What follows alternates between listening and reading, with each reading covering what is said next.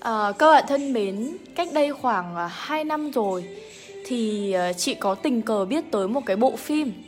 Đây là một cái bộ phim mà được chuyển thể từ uh, gọi là một cái tác phẩm của Trung Quốc, gọi là tiểu thuyết ngôn tình cũng đúng, được không ạ? À, đó là bài hát đã lâu không gặp và đây là nhạc phim của bộ phim Bên nhau trọn đời. Ý nghĩa của bài hát này có nghĩa là đã rất là lâu rồi thì chúng ta mới gặp lại nhau. Và trong cái khoảnh khắc mà gặp lại nhau đó thì cả hai cùng ngượng ngập và không nói được cho nhau bất cứ một cái điều gì cả. Thế nhưng mà trong thâm tâm của cả hai người thì đều biết rằng là trái tim của mình vẫn còn rất rất nhiều những tình cảm cho đối phương có thể thấy một điều rằng là uh, thật ra ở trong trái tim của mỗi chúng ta ấy thì sẽ có những điều tồn tại âm ỉ. Và tình yêu thương là một trong những điều tồn tại âm ỉ như vậy. Có lẽ cũng chính bởi các nhà văn là những người vốn dĩ nhạy cảm hơn, thế nên thường dùng những cái cảm xúc của mình để cảm nhận về những tình yêu thương ở xung quanh chính mình. Và ngày hôm nay, chị sẽ quay trở lại cùng với các bạn bằng một bài văn mẫu. Đó cũng là một cái thứ cảm xúc âm ỉ mãi ở trong trái tim của người nghệ sĩ này và để rồi người nghệ sĩ ấy truyền cái cảm xúc âm ỉ đó đến cho nhân vật của mình và chị sẽ chia sẻ cùng với các bạn một bài văn về tác phẩm Vợ chồng A Phủ của nhà văn Tô Hoài. Được không nào? Vợ chồng A Phủ của nhà văn Tô Hoài. À, các bạn ơi, đây đề bài của chúng mình sẽ là như thế này. Nếu như mà các bạn cần gì thì các bạn có thể nhanh chóng tốc ký và ghi lại nhé. Rồi, à, đề bài của chúng ta như sau. Trong bài Cảm nghĩ về chuyện vợ chồng A Phủ, Tô Hoài viết Nhưng điều kỳ diệu là dẫu trong cùng cực đến thế, mọi thế lực của tội ác cũng không thể giết được sức sống của con người. Lay lắt, đói khổ, nhục nhã, mị vẫn sống, âm thầm, tiềm tàng, mãnh liệt.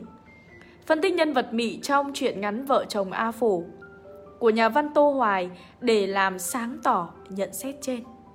Được không nào? Đây là cái đề bài mà ngày hôm nay chúng mình sẽ cùng đi giải quyết. Và đúng rồi, tác phẩm ngày hôm nay chúng ta sẽ có một bài văn để tham khảo. Đó là Vợ chồng A Phủ của nhà văn Tô Hoài. Được không ạ? À, À, các bạn ơi, các em có đang cảm thấy khó khăn về tác phẩm Vợ chồng A Phủ của nhà văn Tô Hoài không?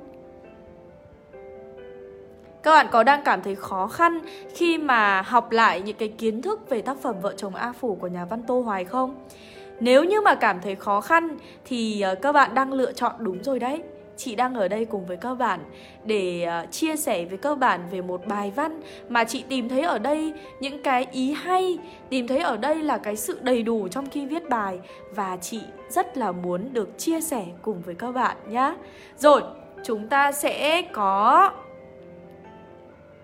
chúng ta sẽ có lá ngón là gì thế chị ơi à Đáng lẽ là sau khi mà đọc xong cái bài văn mẫu này Chị sẽ cho các bạn nghe một ca khúc mà cùng chủ đề luôn Ok chưa? Rồi chúng mình sẽ cùng bắt đầu nhá Các em sẵn sàng chưa?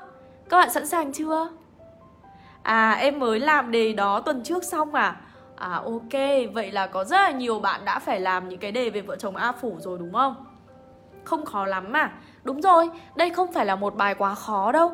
Mà thật ra nếu như mà chúng mình học mà biết cách học thì sẽ trở nên đơn giản hơn rất là nhiều. À bài nào cũng khó à? Rồi, bắt đầu nhá. Chúng mình sẽ cùng bắt đầu triển khai với nhau luôn. Sau đây sẽ là bài văn chị chia sẻ cùng với các bạn. Như sau. Nhà phê bình văn học Phạm Xuân Nguyên từng nhận xét về văn chương của Tô Hoài như thế này. Văn chương của Tô Hoài thấm đậm chất kẻ trợ trong giọng điệu, cái nhìn, nhân vật, phong cảnh. Ông viết nhiều về Hà Nội, cả chuyện xưa và chuyện nay đã đành.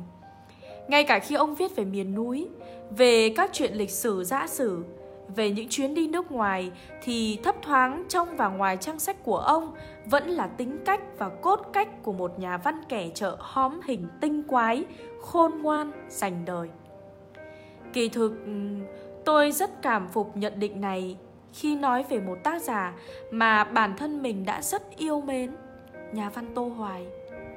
Từ ký ức tuổi thơ với hình ảnh của dế mèn bước ra từ trang sách, cho đến khi trưởng thành đọc được vợ chồng A Phủ.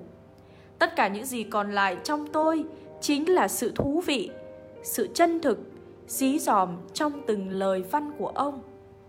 Đọc vợ chồng A Phủ, được tìm hiểu về nhân vật mị, ta càng thêm thấm thía nhận định nhà văn Tô Hoài chia sẻ về đứa con tinh thần của mình. Nhưng điều kỳ diệu là dẫu trong cùng cực đến thế, mọi thế lực của tội ác cũng không giết được sức sống con người.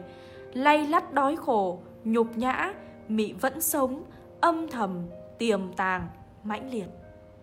Các bạn ơi, đánh giá về mở bài giúp chị nào để chị cắm cái sạc máy tính luôn. Mở bài thế nào hả các bạn? Có ổn không? Có được không ạ? À? Có duyệt không ạ? À?